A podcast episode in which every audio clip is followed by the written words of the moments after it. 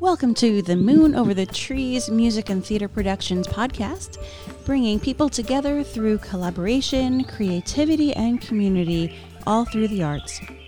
Thank you for joining us this week. I'm your host, Maureen Buscarino, and I hope to inspire you and to help you discover amazing music and artists from around the world.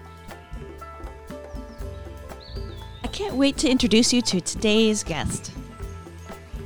William Jackson is one of Scotland's most well respected and sought after performers and teachers of the Scottish harp. Billy's humor and graciousness are a constant, as his fans from around the world will agree. He is also a music therapist. We talk a little bit about how wonderful the harp is for sharing with others in therapy situations and how powerful music therapy can be. He is a multi instrumentalist who started his musical journey learning classical piano and then fiddle and pipes, among other instruments.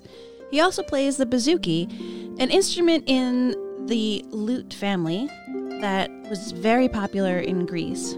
It gained popularity in Irish music in the 1960s, where it's become a very common instrument to hear in Irish sessions. Billy often tours and gives harp workshops with his wife, Gráinne Hambly, as the Masters of Celtic Harp. However, during the COVID lockdowns of 2020, they are presenting concerts and workshops online. This interview was recorded in June of 2020 before the July Somerset Folk Harp Festival that took place online this year. So enjoy my interview with Billy Jackson. Thank you so much, Billy, for being here with me today to, to chat with me about the harp and all kinds of other great music that's going on in the world right now. Um, right. How are you? How- I'm good, thanks. Yeah, we're uh, we've got a really stormy patch of weather here, but we've we've been in the house mostly for the past few months, and it's been great weather by oh. Irish standards. But now it's very stormy, but we're doing fine. We're trying trying to keep busy musically and otherwise. Yeah, yeah. I want to ask you about that. So you and um and Gráinne are doing harp lessons like harp camps for people or well yeah she's been teaching a lot anyway because uh, she she has a lot of students anyway so she's been teaching a lot of her usual students and she did a couple of extra things recently um, I don't teach at all here. Nobody wants to learn me in, in Ireland. And um, the funny thing about Irish people is they want to play Irish music. I never quite understood it. no, just joking. But you know, I, we did a couple of concerts online, maybe three concerts so far. Um, but we've got a couple of things coming up. You know, apart from Somerset, we've got a couple of little things that we're trying to do. And Gráinne's also doing a concertina thing, right? Right. Uh, which is kind of she's getting a few people signed up for that. So fairly busy. She's well up on this whole technical side of it because she's been doing it, but uh, I haven't done very much of it. So I need to learn more about that side of things. No, I think you're in the same boat with a lot of people.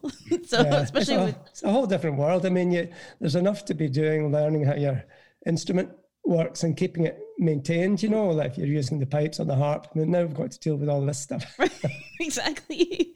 Um, but so Somerset's coming up. Um, speaking yeah. of Somerset Folk Harp Festival, so yeah. um, I I'd love to ask you how you got involved with with it and and mm-hmm. and um, maybe your whole take on on the festival going online right yeah. this year. So I don't know the first year I played, but obviously it's before uh, Kathy took over the festival and, uh, and Jerry was running it, and she booked me to play there, and it was at Somerset in New Jersey at, at that time, and I'm guessing it was 2003 would be the first year.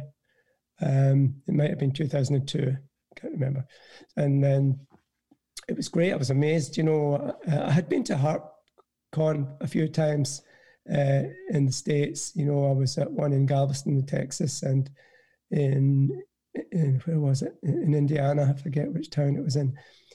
And um, that was great, you know, and just to see all the harp makers and that there. So to come to New Jersey and, and do the festival was good. I was living in Asheville, North Carolina at the time. So I drove up and uh, so I did the festival a few times and I uh, met, well, did I meet Gráinne at Somerset? Let me think. I probably met her I met her for the first time in Indiana at HarpCon, and then the following weekend she she was at Somerset in New Jersey, and um, so that's how we met. Anyway, was through through the harp festival. So it was pretty kind of uh, important in terms of career and life and all all that kind of thing. Right. Yeah. I, I know Kathy always says um, she was driving Gráinne and she was playing one of your your albums, and then yeah. she, you know, she mentioned, "Oh, you guys should like meet up or talk mm. or something." Yeah, yeah so. always, always kid around. She was running a Celtic harp dating agency. Yeah. uh, yeah, I don't know. Yeah, that's how things ha- things happen. You don't know where it leads to, but uh, you know, here we are now. True. Yeah. So, so um, how are you feeling about Somerset being on online this year? Um, I haven't really done anything online yet, apart from uh, doing the Harper's Escape little uh, session we do on Monday evenings with Kathy, and so I've been doing that, and that's my kind of experience of of that. So it'll be interesting to see. I've already recorded uh, one of my workshops, and the the other one I'll be teaching some pieces live.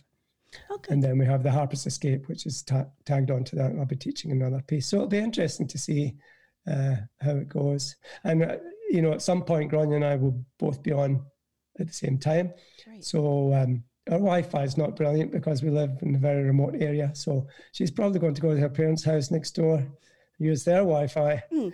and we'll book work that way, you know. So we just don't know how, what strain our Wi-Fi can take. so it's a, a, learning curve, that's for sure. Oh, absolutely. Yeah. I mean, you're coming in really clear right now, which is terrific. Good. Yeah. So, but honestly, um, we've got we've got quite a new house, but uh, whatever happens, every so often the power just goes off. Oh. It's it's our wiring. So if I disappear, I will reappear okay. in two minutes' time. I have to run upstairs and flick a switch in the fuse box. Oh, well, okay. That's that's the only that's the only drawback about living in, in a remote area. Yeah, yeah. Okay, so, yeah, no problem. So now I know you're not just gonna hang up on me. no. so, um, I I do want to ask you how um maybe you hear you uh, get this asked all the time, but how you started with the harp uh, and the pipes yeah. too. Hmm. Well. I always think if I'd stuck at one instrument, I'd probably get I'd probably have got really good at it. But I've got this bad habit of wanting to learn other instruments all the time. So starting, well, when I was 11, I went to piano. I was forced to go to piano lessons, so I did. Uh, I didn't want to go, and I went for a few years, did classical, and then started getting interested in traditional music, Scottish and Irish, listening to the Dubliners, the Chieftains, the Corries in Scotland, and various various other folk acts. It was different then. It was mostly bands who did songs and the occasional instrumental. And I, I, started playing like mandolin. I played fiddle for a while. And then I started in a band uh, when I was like 15, and I ended up playing double bass and became a bass guitarist. So that's I was a bass player for six years. All right. I moved to London with this this band, which was called Contraband, and we, we played electric folk music, kind of like Steeleye Span, Fairport Convention. All right. And we were, we were all from Glasgow, same area. My brother was in the band, and I gradually started to hear more and more traditional stuff, listening to pipes, listening to Finbar Furey, Chieftains, um, Willie Clancy, getting his reco- old recordings, and also starting to hear Alan Stivell and playing the harp. And I lived in London for a year and a half with this band, and I used to see this music store. I think it was in Golden Square in London, and they always had this harp in the window, and it was a leather harp. But I just used to stare at it through the window and look at it, try and figure out how it worked, how it was made. I never got to touch it. I never went into the store but it really that image stuck in my mind and at the same time i'm listening to alan stivell's recordings and, and derek bell playing so um, when that band finished i decided to take up the harp so we're talking about 1975 so i sold my bass equipment my bass guitar my amplifier and i bought a harp mm. and these these guys used to phone me up offering me concerts with the looking for me to play the bass and they said, I've sold the bass and bought a harp. And they're saying, What? You've done what? it was like, didn't make any sense to them that I would want to play the harp after what I had been doing. You know, they would say, "You'll never work again, you, you fool." so that's how I started on the harp, and uh, I had a few lessons in Glasgow. I, th- I think I had six lessons mm. from a pedal harpist called Sanchia Pielou, who's an Irish lady who lived in Glasgow. She was the pedal harpist with the BBC Symphony Orchestra. Wow. Can't remember the name. And uh, she had pedal harps at home. She also had small harps because she was Irish. She had a few smaller harps. So that was my beginning in the harp. And after that, it was mostly, yeah, self taught mm. until, until I went to do my music therapy training in London. And that was uh, 1992, 93. And during my music therapy course, we, it was at the Guildhall School of Music. We had to continue lessons in our instrument, no matter how long we had been playing. So I had lessons from a pedal harpist um, there, and um, that, that that was that was my background in the harp, and definitely very influenced by Derek Bell and Alan Stivell mm. initially, and then Alison Kinnaird. I remember when Alison Kinnaird brought out their first LP, one of those big things, with the harp and I thought that's just amazing. So she was a great influence. So did you learn on pedal harp, or did no, you? No, no, no. Oh, okay. No. Um, he just he basically humored me. Um, he would say, "Play something." I'd play something, and he would make suggestions. All right. Uh, he, say, he would say, "I don't play this kind of music, and I don't play this this style." Mm. I think he found it quite refreshing to actually work with somebody who wasn't playing the pedal harp because that's what he was doing all the time uh, David Watkins. He's quite a famous pedal harpist. And he got me to change the height of the harp because you know, I had it down quite low. Okay. And you see people playing the harp in Ireland, they have it generally on, you know, the size of harp, they have it on the ground. Yeah. They sit, they sit in a regular chair. So he said, you need to get the harp up higher, get closer to the sound. Mm. It'll change the whole angle of your hand and your wrist. So I still have the harp up high. Either it's on a little stool or I have legs on the harp. Okay. And I can't play the harp down low. I've got to get get it up higher. Right. So that was that definitely changed the way I play. And and when did you uh, start the band o- o- Ossian? Ossian. The Ossian was in yeah. 1976. Okay. And the band went for about 14 years. So we had about six different recordings with the band oh, okay. and traveled all over, all over Europe, all over the States and Canada. And then you played pipes with, with them? Yeah, or? I played the, I played the pipes. Um, my family were from County Donegal, originally my grandparents. So I was very influenced by Irish music. And that's what I mainly listened to. But other members of the band would be have a very strong Scottish music influence. And so I was starting to get into that. So I played the Uilleann pipes for maybe 20 years and don't have a set anymore, but I've got the small pipes there which is a different thing, mm. a different scale, different mode. Um, so I enjoy playing them, and they, are actually easier than the Uilleann pipes. The most difficult musical instrument is the, the Irish Uilleann pipe. So playing the pipes, did that influence the tunes that you play on the harp, or did you, you know? Yeah, I think one instrument.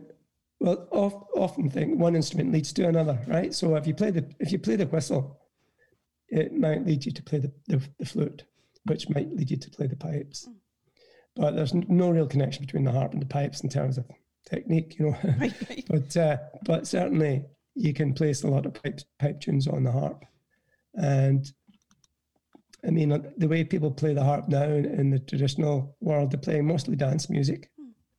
which wasn't played on the harp. You know, playing jigs and reels and hornpipes. It wasn't. An, it's not an instrument that you can play at a dance. They always used loud instruments hmm. like fiddle and the pipes and the flute.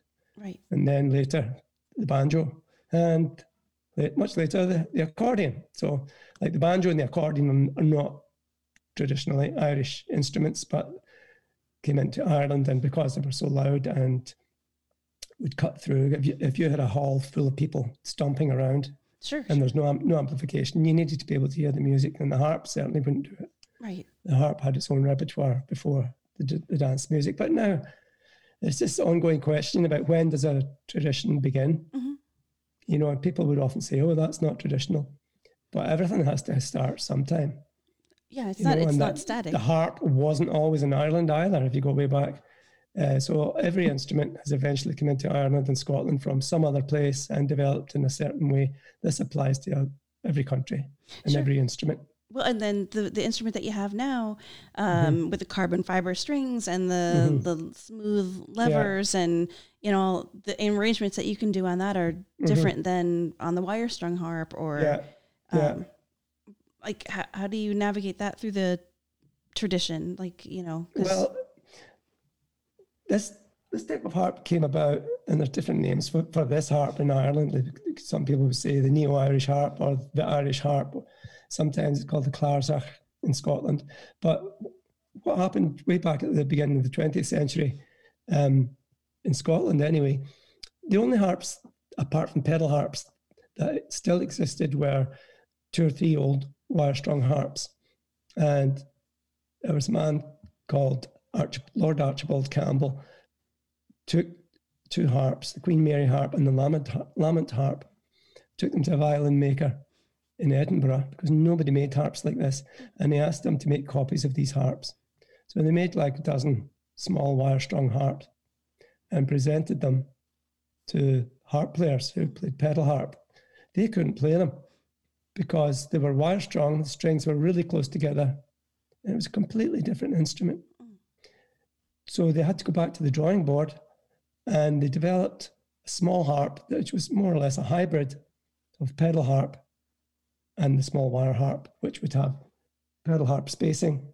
You know, tension, and be be more of a size where they could actually play it. Because the, the small wire harps, if they were played with the fingernails, there's often very little space up here to, to actually get your hand in. It's very very narrow.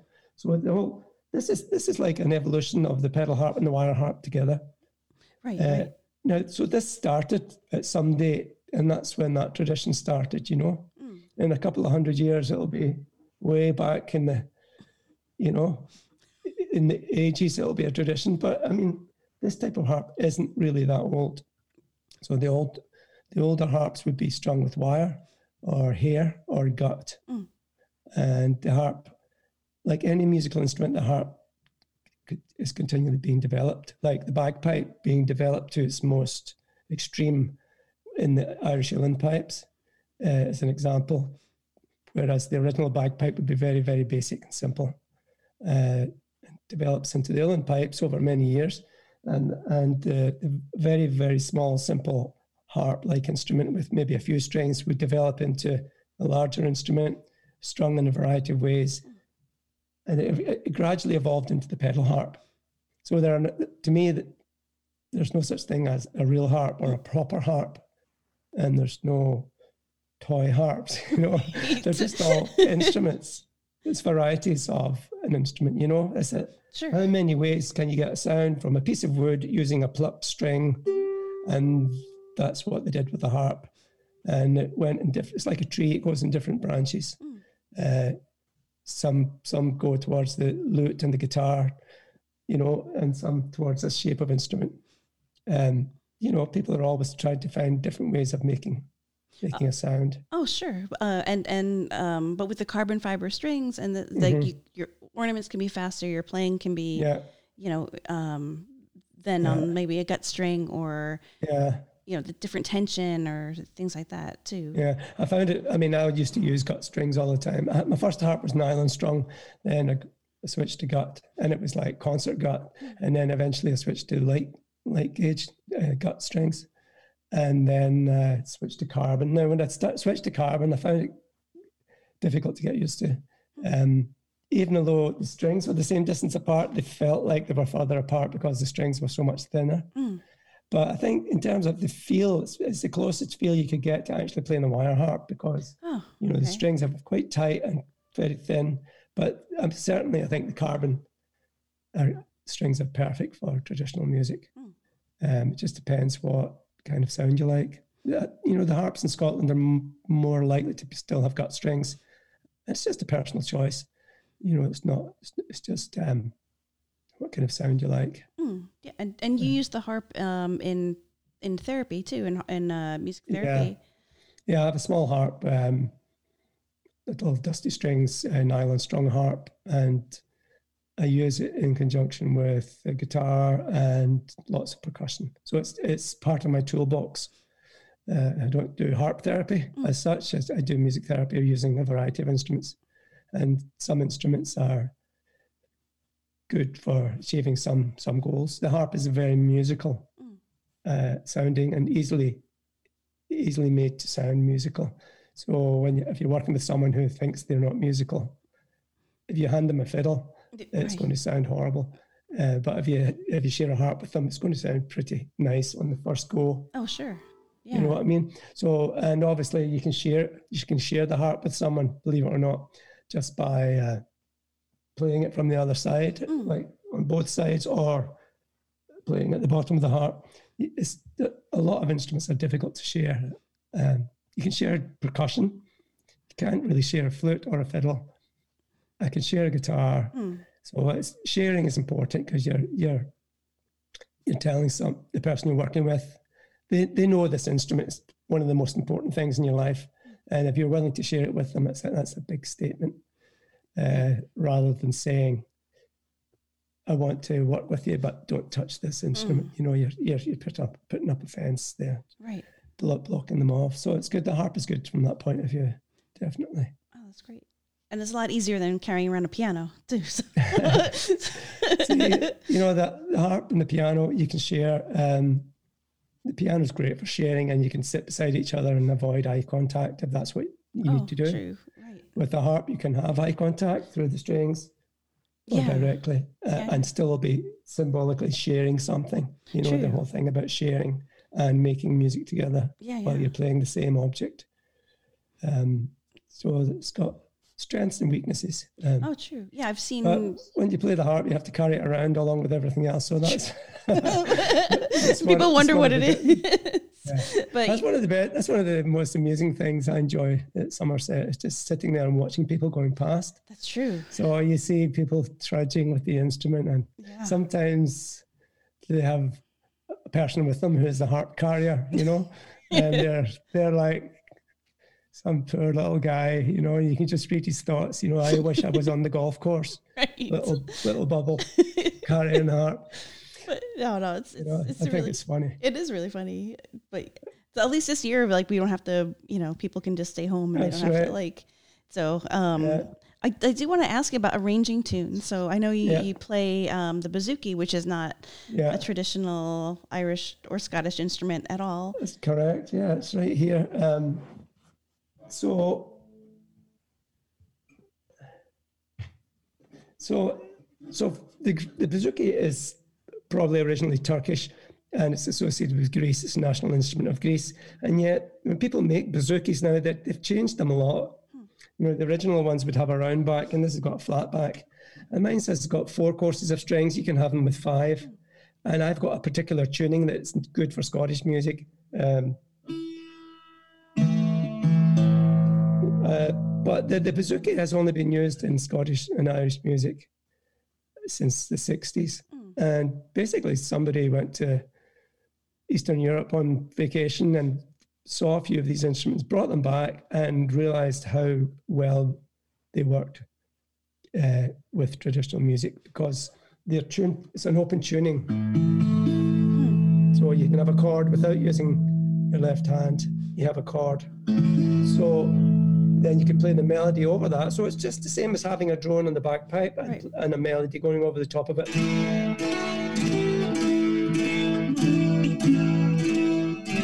So you have that tonic note and the fifth ringing through it. So prior to that, uh, traditional music, dance music, for example, would be accompanied in a variety of ways. When it, when it started out being accompanied, and it never was accompanied, it was always melody instruments playing for a dance.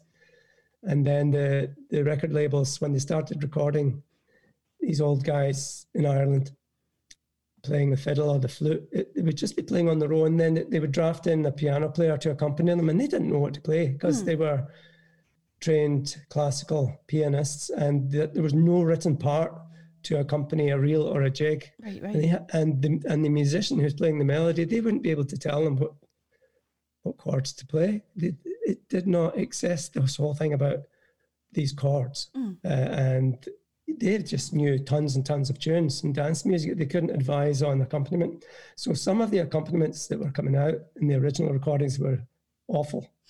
They would often play one chord mm. through a whole set of tunes, even when the tune changes key to, to the second tune, they would be still doing this. Even playing major chords through a minor tune, it was horrendous. Hmm. so from that situation, it gradually moved on where people would actually start to have folk bands where they would be playing instrumentals and they would use a guitar in the standard tuning. So you'd have chord of G and D and C. And that's what the Dubliners did. So they would have the fiddle and the tenor banjo playing the melody of the dance music. And they would have two guitars with standard tuning playing normal, we'll call them normal hmm. chords. And then along uh, years later, along came this type of instrument with the open tuning, mm. and this is this is just totally accepted as being an Irish sound now, and now a Scottish sound, having an, a drone uh, and an open tuning. Right, mm. and now that whole sense of harmony has gone on to the harp. So when people are playing dance music on the harp, they'll often use those same chord progressions.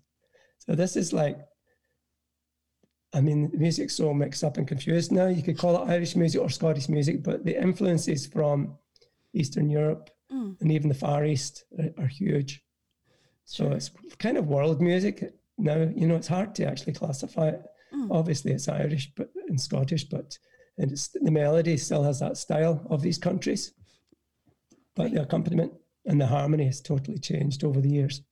And and you want more open harmonies on the harp for the like a lot of traditional tunes. Like you don't want a lot of yeah, the, like you want fifths and tenths and yeah, because uh, if you use tends to be if you use big full chords. Um, makes it sound more modern and too full, you know. Mm. In, in dance music and in a lot of the old harp pieces as well, there's so much going on in the melody anyway, with the ornamentation and the variations. You actually don't have to do tons. Mm. Anyway, you know, uh, the melody often speaks for itself, and the melody's always telling you what the harmony could be. Right. It, it could always be something else, but the, most of the tunes are, are built on broken chords, you know. And so that it's telling you these are the chords you could play mm. to accompany this tune. It doesn't have to be them, but uh, it's just a lot of the, the dance tunes follow the same patterns. Right. You know, a, a, tune in E, e minor will be the chords would be E minor and D major. Basically, there's two chords. It could be three chords. Right, right. And it's it's the same in A minor, A minor and G major, back and forward. Mm. And it's the same in Scottish music. If you're playing pipe tunes on the harp, the the, the melody is well. There's Scottish tunes that are hugely influenced by Scottish pipes it could be written for the fiddle or the pipes, mm. but the, the, Scottish pipes only has nine notes in the melody department in the chanter, whereas the, the Irish bagpipe has got two octaves and and and it's chromatic. Mm. So there's a lot more uh, variety in the Irish melody. Oh, sure. But uh, it certainly can follow certain chords, and the yeah. open tuning is very good for that. And then the ornaments, do you um, are they influenced by fiddle players? Are they influenced by the pipe playing or the whistle playing? Or um... I think going way back to wire harpers uh, would have heard pipes a, a lot. You know, um, the thing about the Scottish pipes is once you start playing them, once you start blowing them up, there's no silence mm. because the, the, sound can't be stopped. The chanter's open at the end, and the, the reed's always vibrating. So in order to make the rhythm, you have to use ornaments. Mm. Now, uilleann pipes, you can actually block, you can block the chanter on your knee and close all the holes, and you can actually make a silence. Uh, you can even switch the drones off. Mm. But in, in the melody, it's the important thing. The drones could be continuous, but the melody could have actual gaps or silences between the notes. So that's a different style. But in the Scottish bagpipe, to make the second note and to make trebles and doubles and everything, you have to use cuts and ornaments to make the rhythm because it's one long continuous sound. There's no silence. So that is hugely influ- influential in in uh, in fiddle music and in harp as well. So a lot a lot of the old harp music um, would have a simple melody and a whole series of variations. Mm. And that, that's that's kind of the form of the, the Scottish bagpipe, the pibroch, where they would have a melody and lots of variations. And the melody could be incredibly simple mm. and basic, but once you go through these variations, many of them, it starts to get really complex.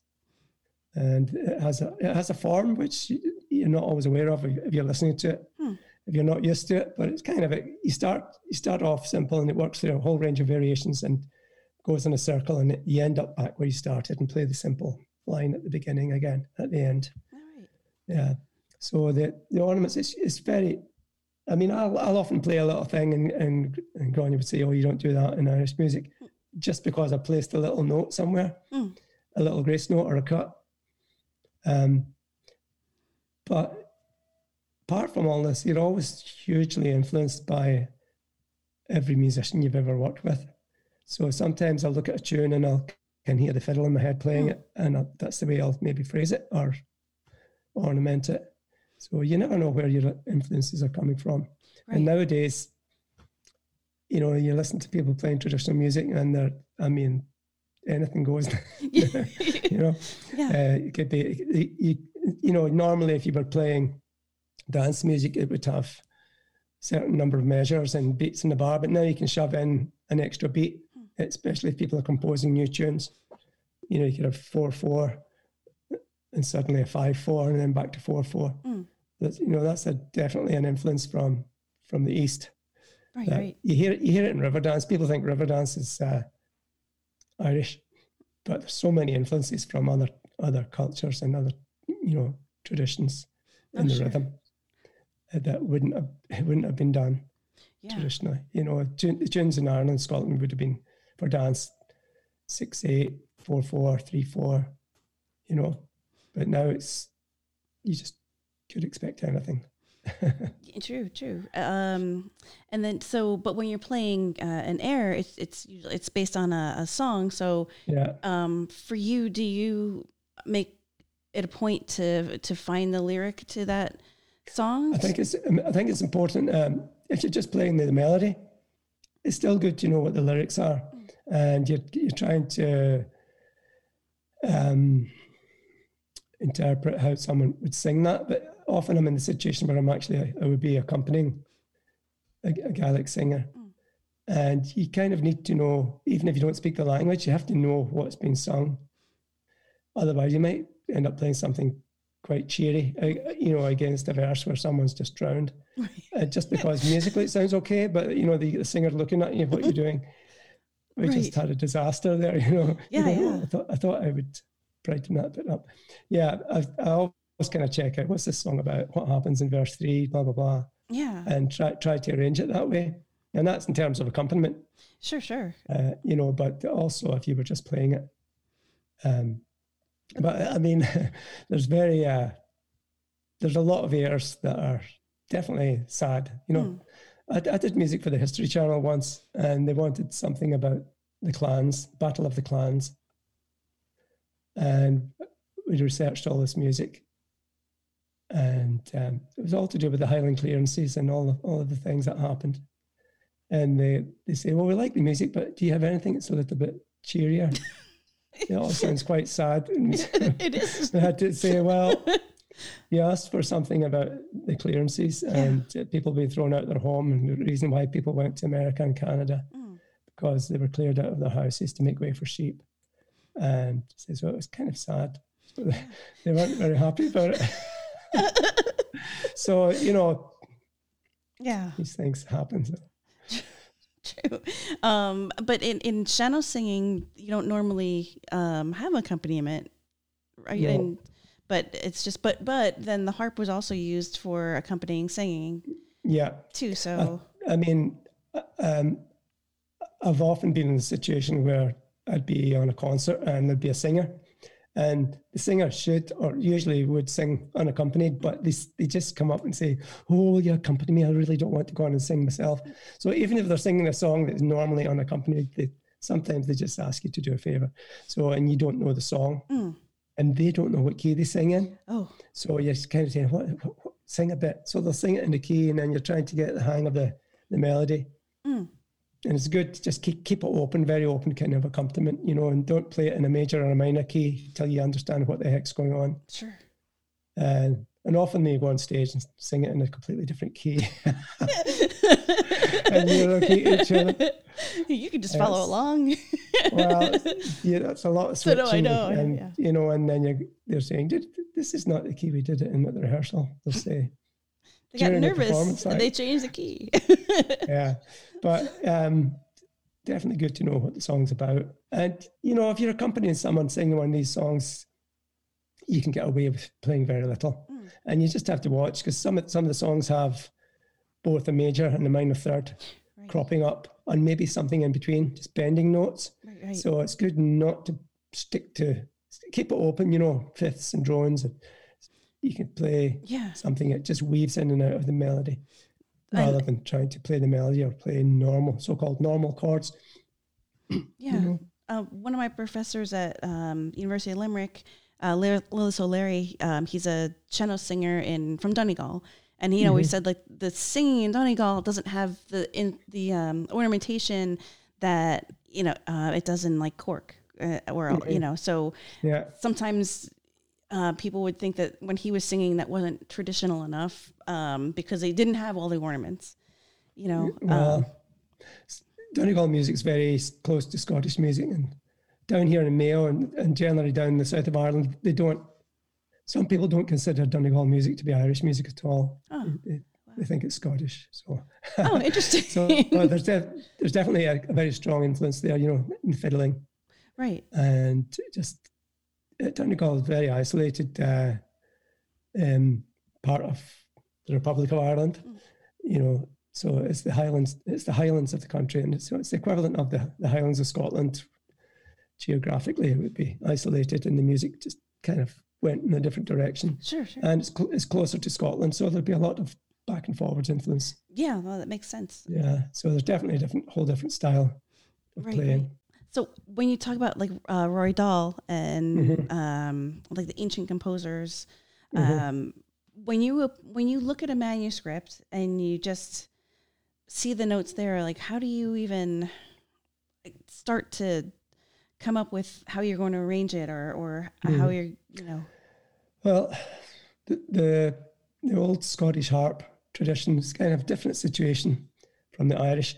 So for a start, Edward Bunting collected a lot, a lot of tunes at the Belfast Harp Festival in 1792. That never happened in Ireland. That, sorry, that never happened in Scotland. Right. And, and if you try to imagine what he was actually asked to do, which is incredible. So he has to listen to a dozen harpers playing wire harp um, over the course of a weekend. He doesn't have a recording device. He's trying to write down what they're playing by hand uh, and at the same time, maybe keep in mind the, the harmonies and the, you know the, the the whole way that they harmonize. And there's enough going on in the melody to keep you going. And he's got to write down hundreds of tunes. And uh, so what he collected was what he remembered. Uh, it would be fascinating just to hear what was actually played. Mm. And his background would be, you know, playing organ or harpsichord or piano or something and then going away and uh, you know refining what he thinks he heard based on his notes and adding a left hand based on what he remembers. No recordings. Right. So if you put yourself in that position i'd like to get somebody to do that you know and see see what they actually what they come out with at the end of the weekend. Sure. Um, so that never happened in scotland. Nobody nobody sat down to collect um, the scottish harp music and the music that does survive um, would never have been written down originally. And eventually it would have been played maybe on other instruments, on the fiddle, maybe maybe on the pipes, mm. and gradually coming down through the years and being attributed to certain individuals who there's not tons of known harp players. There's quite a few of them, mm. and um, one of the most well known would be Rory O'Cahan, who was an Irish harper. Now, some people are saying they're not exactly sure whether he existed or not, um, or whether he's the same person as Rory Dall Morrison. They're both called Rory or Roderick, and they were both blind harpers, but they were according to the records, they're born 100 years apart. Mm. And, um, but there are a lot of tunes attributed to Rory Dall, which would be um, written by this Irish harper who went to Scotland and spent the last 12 or 13 years of his life there in the west of Scotland. I mean, Scotland in those days would have a lot of stately homes and castles and kind of wealth, you know, people in a position where they could uh, sponsor a harper and and commission new pieces. So a lot, lot of the old harp pieces in Scotland are named after individuals or after places, mm. um, houses, castles. Um, but the music wasn't certain wasn't collected at that time, wasn't written down, and much later, fiddlers and fiddle composers would sometimes write a tune in the style of the old harp music and say it was an old harp tune hmm. to see how it would go down. uh, you know, because they didn't want to get bad uh, bad reviews. So if everyone said, "Oh, you know how sometimes people think a thing is really old, they, will sometimes say it's really good mm. because it's old." It might not be good, you know. But if you compose a tune, you say, "I'm going to say this tune was written by Rory Dall, mm. and I've discovered it," um, and people say, "Well, that's amazing! It's amazing," and then the composer would finally say, "Actually." Only the first part is is is traditional. I I added the next three variations when it's safe for him to say that. Mm. So a lot of that went on, you know. And sometimes a lot of the old harp tunes would be used for for songs. Like Robert Burns used uh, some of uh, the old harp melodies for his songs, um, like uh, A Fond Kiss, and then he would change it to another melody later.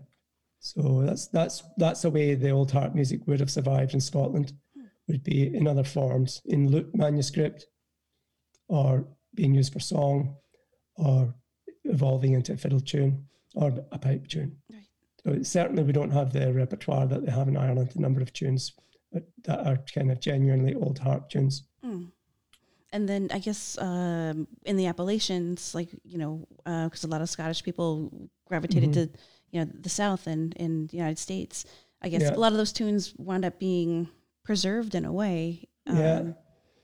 So I mean that old see that you know Joe Clark, you know, and he's, he's so associated with you know the Carolinas and all of that. Mm-hmm. That's the typical uh, Scottish mode, you know, the Mixolydian mode. That that tune is you play, could play it on the Highland pipes, right. and and against the drone of the dulcimer or whatever. That's typical sort of. Uh, to me, that was a way they continued their tradition. Mm. If they didn't have the pipes, they would make an instrument and have drone strings and play in that same mode. Right. I saw instruments in in North Carolina in a museum, and they were made out of biscuit tins, wow. and uh, they had like a little fretboard stuck on. Hmm. It's amazing what people will do just yeah to to make music. Yeah. And uh, and yet it would still kind of sound, hmm. you know, along you know along the lines of that. This, you know, the Scottish bagpipe would have this mode you know, but if you've got that drone string,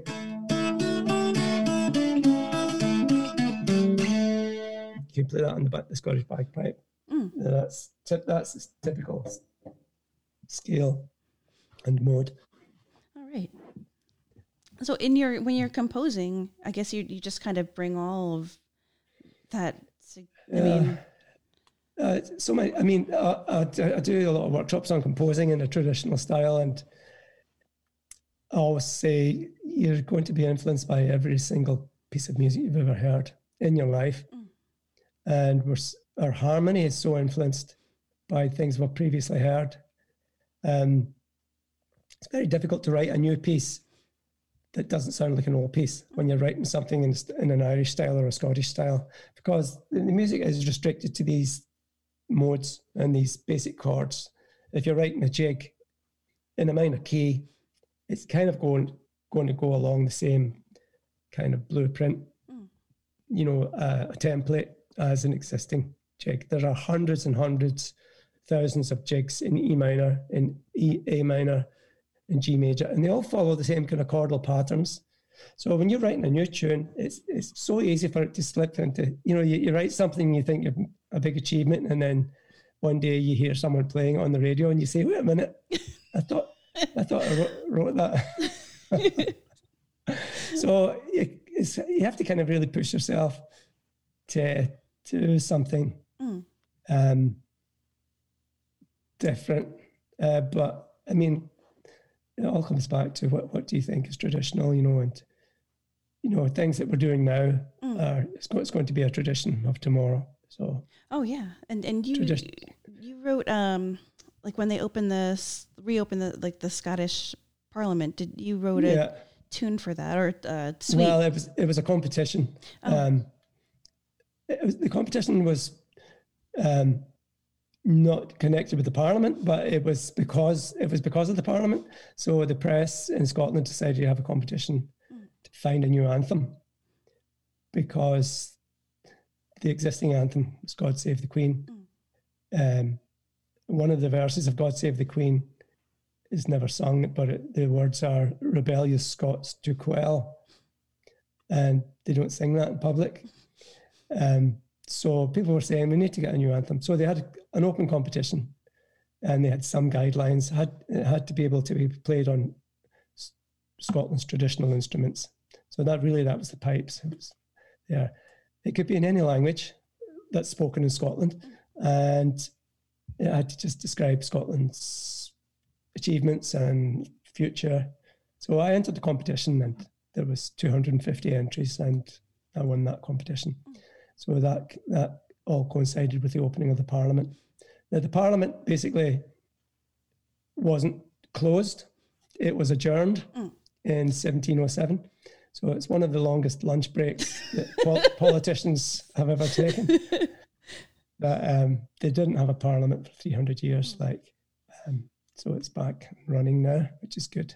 And do they play your your your song before? They played it. They don't play it at the Parliament. Oh, they, um, see, Scotland is not a nation. Right. So the nation state is the United Kingdom of Great Britain and Northern Ireland. Right. So if you're not a nation, you can't actually have a national anthem. So there are quite a few anthems in, that are used in Scotland, and Land of Light song I wrote is often played at Highland Games. And it was played at the Edinburgh Tattoo, which is a big festival outside the castle where they have all these things. And it was performed for the late Queen Mother's 100th birthday. And I performed it for Prince Charles uh, at Holyrood Palace uh, when he was there. It was that was weird because my dressing room was Mary Queen of Scots' bedroom. and I was, I was, getting changed, and her big bed's there, and it's surrounded by plexiglass. Mm. And Prince Charles came back to talk to me afterwards, and he asked me all about the harp. So everywhere he goes, somebody whispers in his ear and tells him sure, sure. questions to ask. And he said, Tell me, is your harp strung with nylon or gut? uh, you know, so someone has obviously done some research. so yeah, so that's just, that's what's happened with the song, and it's it's played more in the U- US at Highland Games than it is played at, in Scotland because oh, okay. it's very it's very political. Uh, the whole thing in Scotland is sure weird like God Save the Queen is not actually the national anthem either. Britain doesn't actually have a national anthem officially. Oh. God Save the Queen is called the Royalist anthem. And Parliament has never ever ratified an anthem for the United Kingdom. Hmm. So Wow. There you go. Wow. yeah, and then the rebels here in in, in the states yeah. change the words to that. yeah. So my, my, my country, my country tis, tis, of the tis of yeah. yeah. So, um, yeah. rebellious songs in a different way. Um, the whole thing about anthems, it's interesting. Um, in different countries, anthems have changed so much, you know. Um, and the Star Spangled Banner was written, it was 13 years before it was actually even used as the as a national anthem. And that was a drinking uh, song.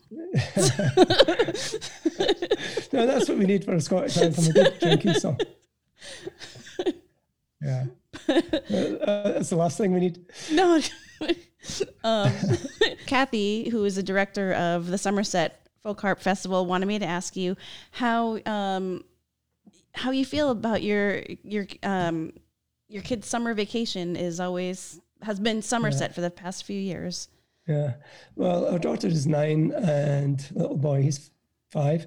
Uh, they have always gone on tour with us, whether it's to Somerset or not. So when we go to, to the US, luckily they were great travelers all the time, and uh, we would have the, the minivan rented with two harps in the back, uh, stroller, all the luggage, the two kids or one kid at one time, and uh, great travelers, and to go to all the concerts, and we would have uh, someone to babysit them while we were playing the concert. When we came to Somerset, we had like so many babysitters all ready to do stuff, and they got to know so many people. Mm. And um, the hardest thing was taking them into the harp exhibit and trying to get them not to touch anything. you know, like running rampage through the harp displays. But uh, they they know the score. They know this is what we do, and they know how to be around a harp. And they would they're at the age now where they'll actually sit in, in concerts. And uh, at Somerset, they they're very familiar with lots of the people there, and they would be well entertained when we were doing workshops. Gráinne and I usually don't teach at the same time anyway. And so we have a little system going there. But they're great. Yeah. So this is very strange this year not Mm. not to go. But you know, in the summer we always attended certain festivals. We would be teaching at swan Swannanoa in, in North Carolina. Mm. And I might do a Highland Games, Grandfather Mountain Highland Games. And after that we would come up to do a Somerset. So we had this little Yeah. uh, three weekend trip where it was great, you know. yeah. And kind of a vacation, but it's, you know, it's a bit nerve wracking having kids on tour with you. Sure. But uh, we've been very fortunate, you know. So it's good, a good experience for them, and something they'll they'll always remember. Oh yeah, and there's you know great video and photos of of Mhm. um, the kids like on stage with you and playing the harp with you. Yeah. so it's really cute. Actually, when we were over in March, our first concert was in uh, in Charleston, South Carolina, Mm. and Ailey danced during the concert. That's the first time Oh, cute. She's ever done anything. Well, she's she was reluctant to do it after that, but she stole the show, I'm afraid. So they say, they say- never appear on stage with children or, or animals. Oh, But, but now we have a dog as well. We're really asking for trouble. and are they playing yet, or they're not? They did they start playing? Eh, well, Ailey, they both go to piano lessons. Ailey's doing fine at piano. She's a, she has a busy schedule. She's doing Irish dance. Liam's doing Irish dance. Ailey has had some harp lessons. She she goes out of their house and walks around the front of the house and knocks on the front door and comes in and Gráinne gi- gives her a lesson. oh, She has to behave like a student and and teach the, the te- uh, treat the teacher with respect. You know. then she comes back and again gets back to normal. oh, that's really Li- cute. Liam's got a little harp, but he hasn't really tackled it yet. All right.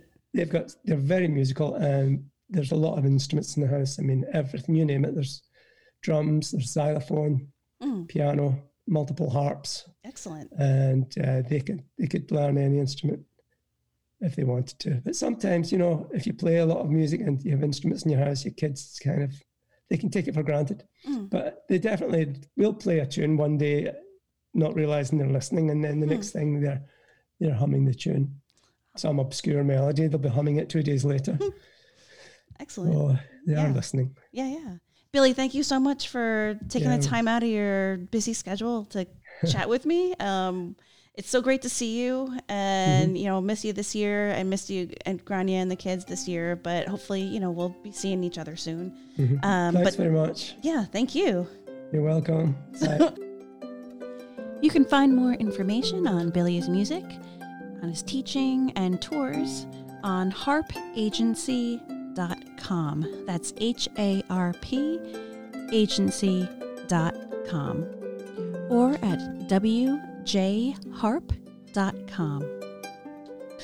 Thanks for listening to Moon Over the Trees Music and Theater Productions podcast. Dive into the show notes at moonoverthetrees.com. And if you enjoyed the show, please share it with a friend and subscribe to the podcast.